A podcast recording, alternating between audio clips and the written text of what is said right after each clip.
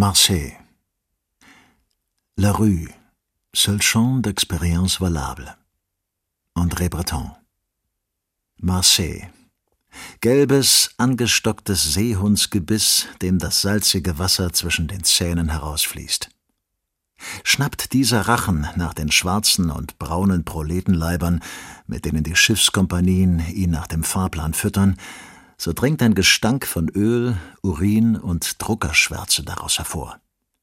Der ist vom Zahnstein, der an den wuchtigen Kiefern festbackt. Zeitungskioske, Retiraden und Austernstände. Das Hafenvolk ist eine Bazillenkultur. Lastträger und Huren, menschenähnliche Fäulnisprodukte. Im Gaumen aber sieht es rosa aus. Das ist hier die Farbe der Schande, des Elends. Bucklige kleiden sich so und Bettlerinnen. Und den entfärbten Weibern der Rue Bautry gibt das einzige Kleidungsstück die einzige Farbe. Rosa Hemden. Les Briques, so heißt das Hurenviertel nach den Leichtern, die hundert Schritt davon an der Mole des alten Hafens vertaut sind. Ein unübersehbarer Fundus von Stufen, Bögen, Brücken, Erkern und Kellern. Er scheint auf seinen richtigen Gebrauch, die zweckentsprechender Verwendung noch zu warten. Allein er hat sie. Denn dies Depot von ausgedehnten Gassen ist das Hurenviertel. Unsichtbar verlaufen die Striche, die das Terrain scharf und eckig wie afrikanische Kolonien unter die Berechtigten abteilen. Die Huren sind strategisch platziert. Auf einen Wink bereit, Unschlüssige zu umzingeln, den Widerspenstigen wie einen Ball von einer Straßenseite zur anderen sich zuzuspielen. Wenn er sonst nichts bei diesem Spiele einbüßt, ist es sein Hut. Ist einer schon so tief in diesen Häuserkehricht eingedrungen, um auf das Innerste im Gynäzeum, die Kammer, zu geraten, wo die erbeuteten Embleme der Männlichkeit Kanons, Melonen, Jägerhüte, Basalinos, Jockeymützen auf Konsolen gereiht oder an Rechen geschichtet hängen? Durch Kneipen hindurch trifft der Blick auf die See. So zieht, die Gasse durch eine Reihe unbescholtener Häuser, wie von schämiger Hand gegen den Hafen gedeckt sich dahin. An dieser schämigen, triefenden Hand aber glänzt, ein Siegelring am harten Finger eines Fischerweibs, das alte Hotel de Ville. Hier haben vor 200 Jahren Patrizierhäuser gestanden. Ihre hochbusigen Nymphen, ihre schlangenumwundenen Medusenhäupter überm verwitterten Türrahmen sind erst jetzt deutlich Zunft- und Gildenzeichen geworden.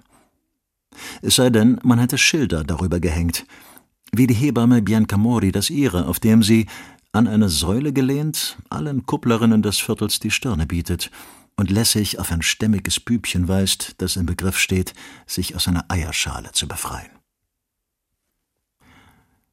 Geräusche Oben in den menschenleeren Straßen des Hafenviertels sitzen sie so dicht und so locker wie in heißen Beeten die Schmetterlinge.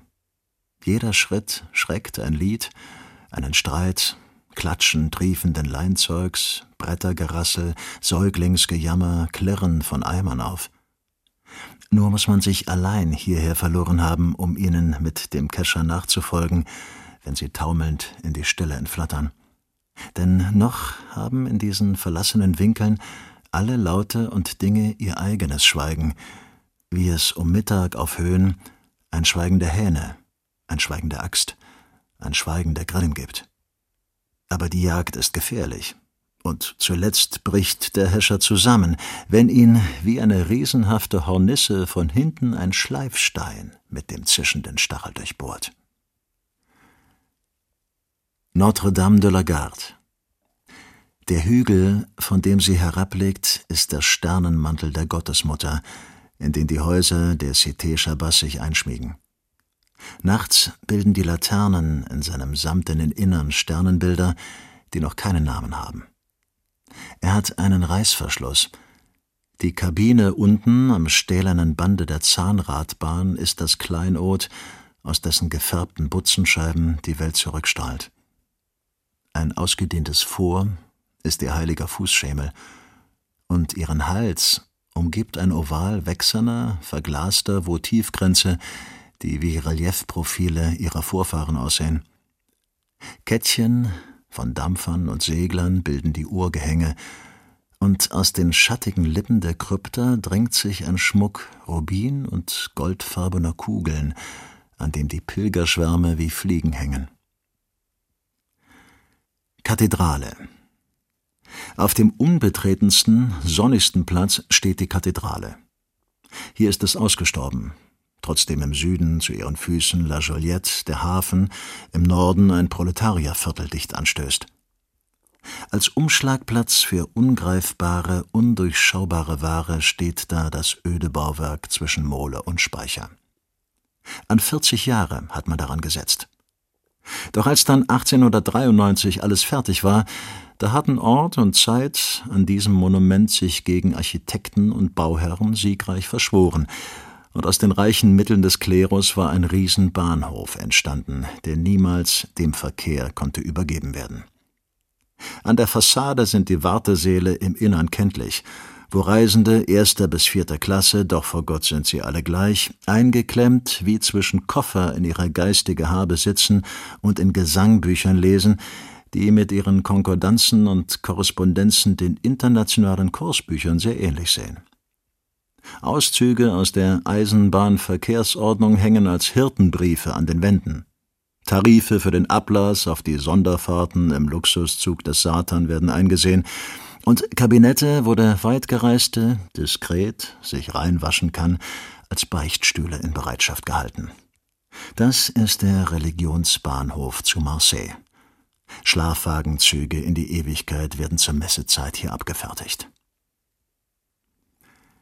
Das Licht von Grünkramläden, das in den Bildern Monticellis ist, kommt aus den Innenstraßen seiner Stadt, den monotonen Wohnvierteln der Eingesessenen, die etwas von der Traurigkeit von Marseille wissen.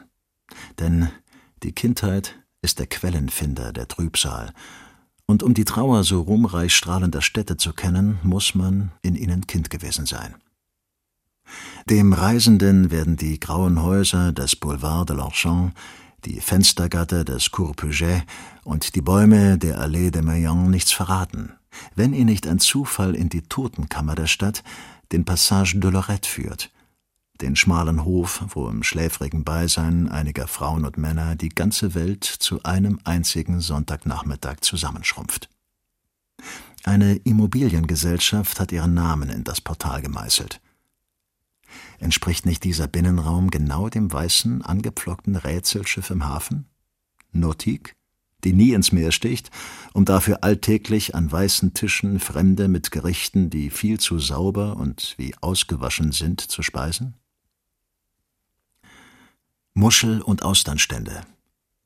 Unergründliches Nass, das als schmutziger Guss reinigend über schmutzige Balken strömt, übers Warzengebirge rosiger Muscheln, von der höchsten Konsole herab, zwischen Schenkeln und Bäuchen glasierter Buddhas, an gelben Zitronenkuppeln vorüber, ins Sumpfland der Kressen und durch die Waldung französischer Fähnchen sprudelt, um endlich als die beste Würze des zuckenden Tiers unseren Schlund zu berieseln.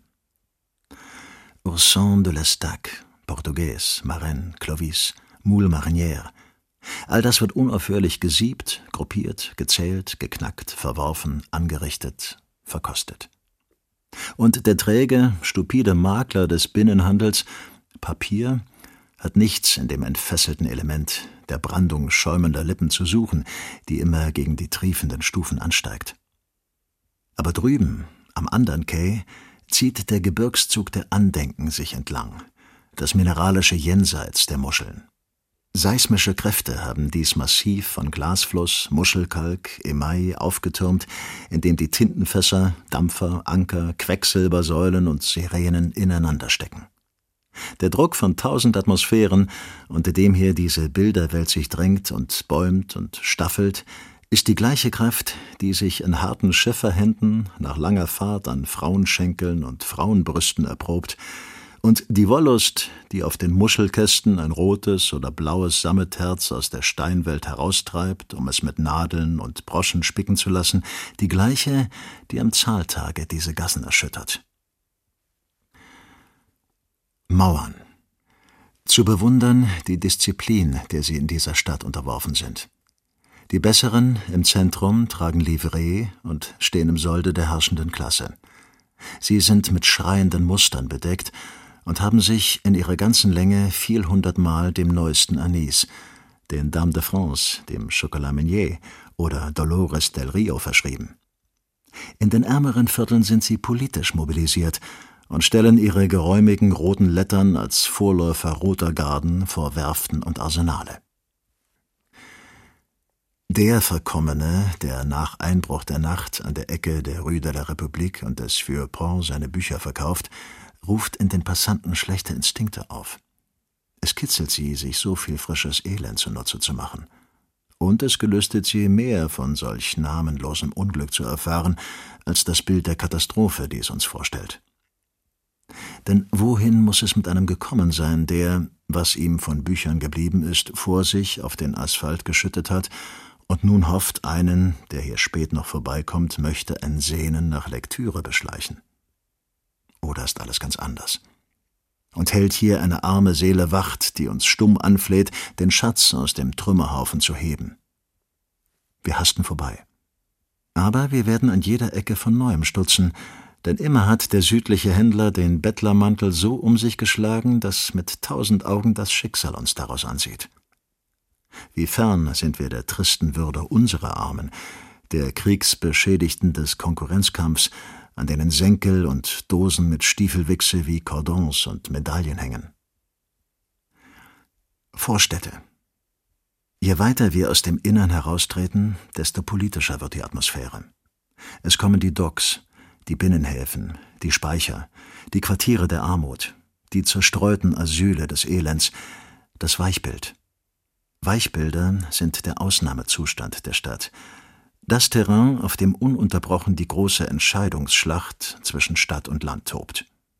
Sie ist nirgends erbitterter als zwischen Marseille und der provenzalischen Landschaft. Es ist der Nahkampf von Telegraphenstangen gegen Agaven, Stacheldraht gegen stachelige Palmen, Nebelschwaden stinkender Korridore gegen feuchtes Platanendunkel brütender Plätze, kurzatmigen Freitreppen gegen die mächtigen Hügel. Die lange Rue de Lyon ist der Pulvergang, den Marseille in die Landschaft grub, um sie in Saint-Lazare, Saint-Antoine, Aranque, Septem auffliegen und mit Granatsplittern aller Völker und Firmensprachen überschütten zu lassen. Alimentation moderne, Rue de Jamaïque, Comptoir de la Limite, Savant à Barjour, Minoterie de la Campagne, Bar du Gaz, Bar fakultativ. Und über all dem der Staub, der hier aus Meersalz, Kalk und Glimmer sich zusammenballt und dessen Bitternis im Munde dessen, der es mit der Stadt versucht hat, länger vorhält als der Abglanz von Sonne und Meer in den Augen ihrer Verehrer. Paris, die Stadt im Spiegel. Liebeserklärungen der Dichter und Künstler an die Hauptstadt der Welt. Unter allen Städten ist keine, die sich inniger mit dem Buche verband als Paris. Wenn Giraudoux recht hat und es das höchste menschlicher Freiheitsgefühle ist, schlendernd dem Lauf eines Flusses zu folgen, führt hier noch der vollendetste Müßiggang, die beglückteste Freiheit also, zum Buch und ins Buch hinein. Denn über die kahlen Szenenquais hat sich seit Jahrhunderten der Efeu geleerter Blätter gelegt. Paris ist ein großer Bibliothekssaal, der von der Seine durchströmt wird. Kein Monument in dieser Stadt, an dem sich nicht ein Meisterwerk der Dichtung inspiriert hätte. Notre Dame. Wir denken an den Roman von Victor Hugo, Eiffelturm. Cocteaus Vermählter auf dem Eiffelturme. Mit Giraudoux Gebet auf dem Eiffelturm sind wir schon auf den schwindelnden Höhen der neuesten Literatur. Die Oper. Mit Leroux berühmtem Kriminalroman Das Phantom der Oper sind wir in den Souterrains dieses Baus und der Literatur zugleich. Der Triumphbogen spannt sich mit Renals Grab des unbekannten Soldaten um die Erde.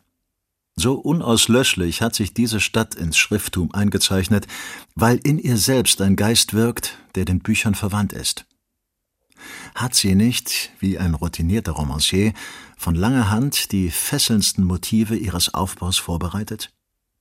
Da sind die großen Heerstraßen, die von der Porte Maillot, der Porte de Vincennes, der Porte Versailles den Truppen ehemals den Zugang auf Paris zu sichern hatten. Und eines Morgens, über Nacht, besaß Paris die besten Autostraßen unter allen Städten Europas. da ist der Eiffelturm. Ein reines, freies Monument der Technik in sportlichem Geiste.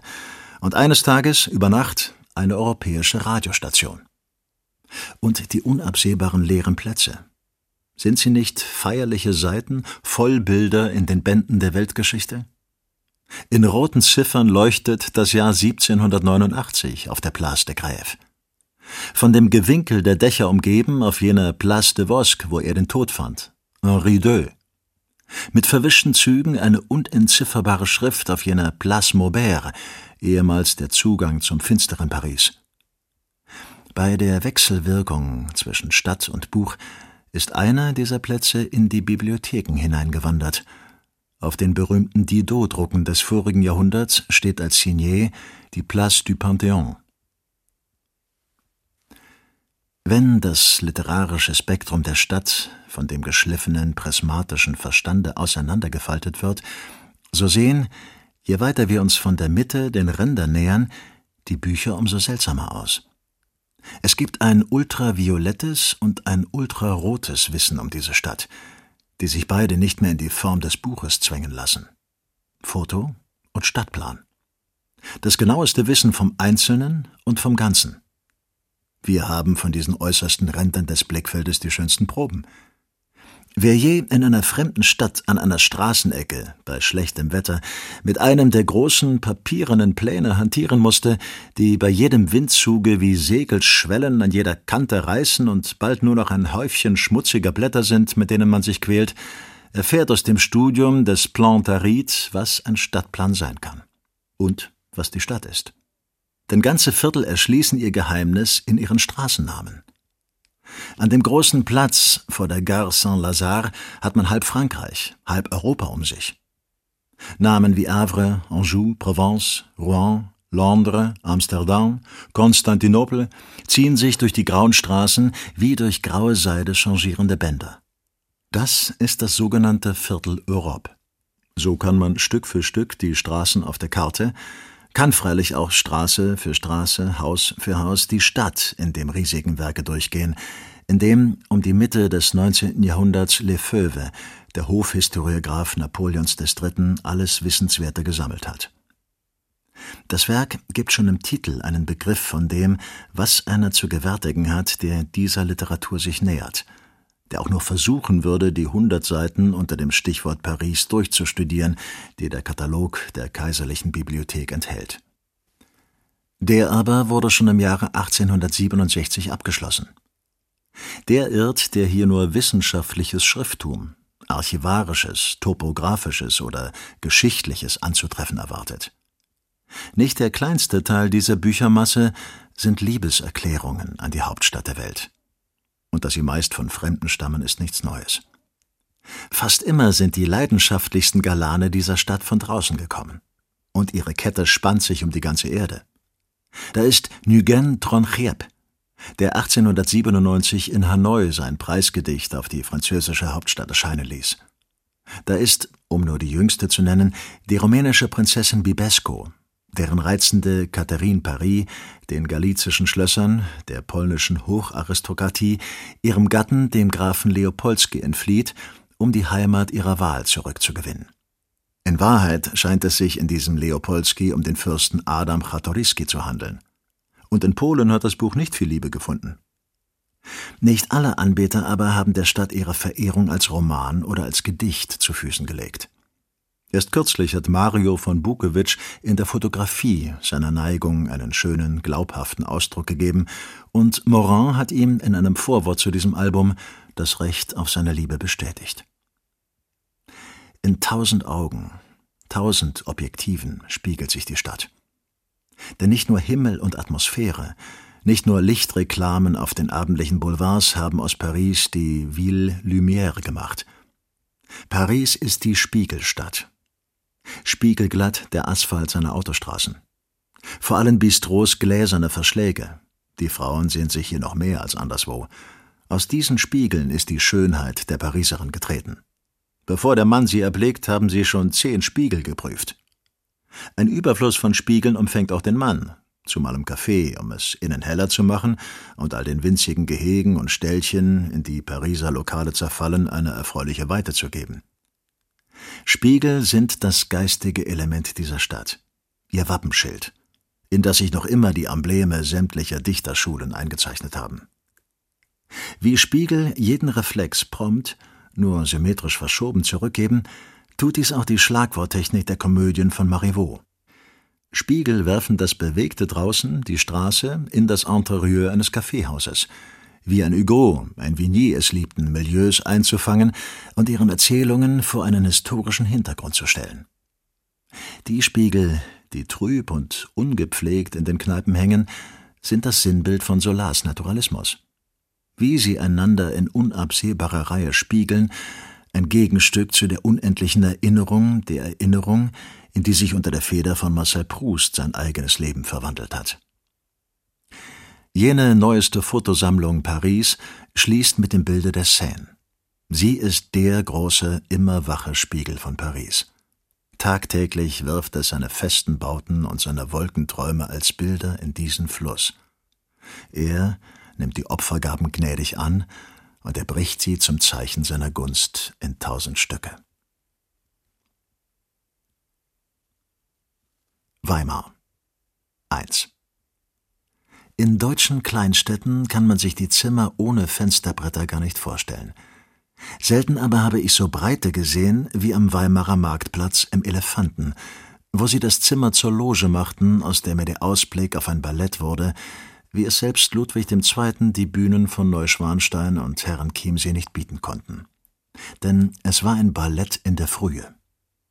Gegen halb sieben begann man zu stimmen. Balkene Bässe, schattende Violinschirme, Blumenflöten und Fruchtpauken. Die Bühne noch fast leer.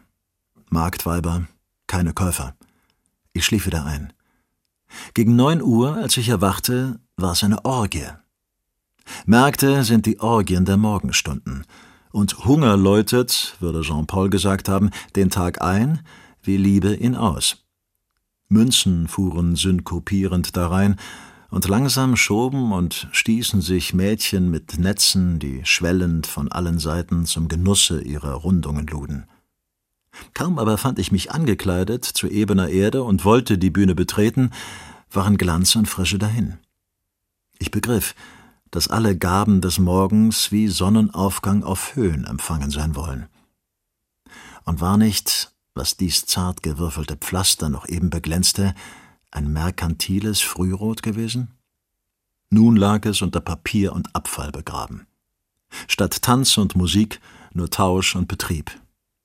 Nichts kann so unwiederbringlich wie ein Morgen dahin sein. 2. Im Goethe-Schiller-Archiv sind Treppenhaus, Säle, Schaukästen, Bibliotheken weiß. Das Auge trifft nicht einen Zoll, wo es ausruhen könnte. Wie Kranke in Hospitälern liegen die Handschriften hingebettet. Aber je länger man diesem barschen Lichte sich aussetzt, desto mehr glaubt man, eine ihrer selbst unbewusste Vernunft auf dem Grunde dieser Anstalten zu erkennen. Wenn langes Krankenlager die Minen geräumig und still macht und sie zum Spiegel von Regungen werden lässt, die ein gesunder Körper in Entschlüssen, in tausend Arten auszugreifen, zu befehlen, zum Ausdruck bringt. Kurz, wenn ein Krankenlager den ganzen Menschen in Mimik zurückverwandelt, so liegen diese Blätter nicht umsonst wie Leidende auf ihren Repositorien. Dass alles, was uns heut bewusst und stämmig als Goethes Werke in ungezählten Buchgestalten entgegentritt, einmal in dieser einzigen, gebrechlichsten, der Schrift bestanden hat, und das, was von ihr ausging, nur das Strenge, Läuternde kann gewesen sein, was um Genesende oder Sterbende, für die wenigen, die ihnen nahe sind, waltet. Wir denken nicht gerne daran. Aber standen nicht auch diese Blätter in einer Krisis? Lief nicht ein Schauer über sie hin und niemand wusste, ob vom Nahen der Vernichtung oder des Nachruhms? Und sind nicht sie die Einsamkeit der Dichtung und das Lager, auf dem sie Einkehr hielt? Sind unter ihren Blättern nicht manche, deren unnennbarer Text nur als Blick oder Hauch aus den stummen, erschütterten Zügen aufsteigt? 3.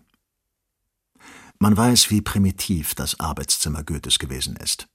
Es ist niedrig, es hat keinen Teppich, keine Doppelfenster. Die Möbel sind unansehnlich. Leicht hätte er es anders haben können. Lederne Sessel und Polster gab es auch damals. Dies Zimmer ist in nichts seiner Zeit voraus. Ein Wille hat Figur und Formen in Schranken gehalten. Keine sollte des Kerzenlichtes sich schämen müssen, bei dem der alte Mann abends im Schlafrock, die Arme auf ein missfarbenes Kissen gebreitet, am mittleren Tische saß und studierte. Zu denken, dass die Stille solcher Stunden sich heute nur in den Nächten wieder versammelt. Dürfte man ihr aber lauschen, man verstände die Lebensführung, bestimmt und geschaffen, die nie wiederkehrende Gunst, das gereifteste Gut dieser letzten Jahrzehnte zu ernten, in denen auch der Reiche die Härte des Lebens noch am eigenen Leibe zu spüren hatte. Hier hat der Greis mit der Sorge, der Schuld, der Not die ungeheuren Nächte gefeiert, ehe das höllische Frührot des bürgerlichen Komforts zum Fenster hineinschien. Noch warten wir auf eine Philologie, die diese nächste, bestimmendste Umwelt die wahrhafte Antike des Dichters vor uns eröffne. Dies Arbeitszimmer war die Cella des kleinen Baus, den Goethe zwei Dingen ganz ausschließlich bestimmt hatte: dem Schlaf und der Arbeit. Man kann gar nicht ermessen, was die Nachbarschaft der winzigen Schlafkammer und dieses einem Schlafgemache gleich abgeschiedenen Arbeitszimmers bedeutet hat. Nur die Schwelle trennte gleich einer Stufe bei der Arbeit ihn von dem thronenden Bett. Und schlief er, so wartete daneben sein Werk, um ihn allnächtlich von den Toten loszubitten. Wem ein glücklicher Zufall erlaubt, in diesem Raume sich zu sammeln, erfährt in der Anordnung der vier Stuben, in denen Goethe schlief, las, diktierte und schrieb die Kräfte, die eine Welt ihm Antwort geben hießen, wenn er das Innerste anschlug. Wir aber müssen eine Welt zum Tönen bringen, um den schwachen Oberton eines Innern erklingen zu lassen.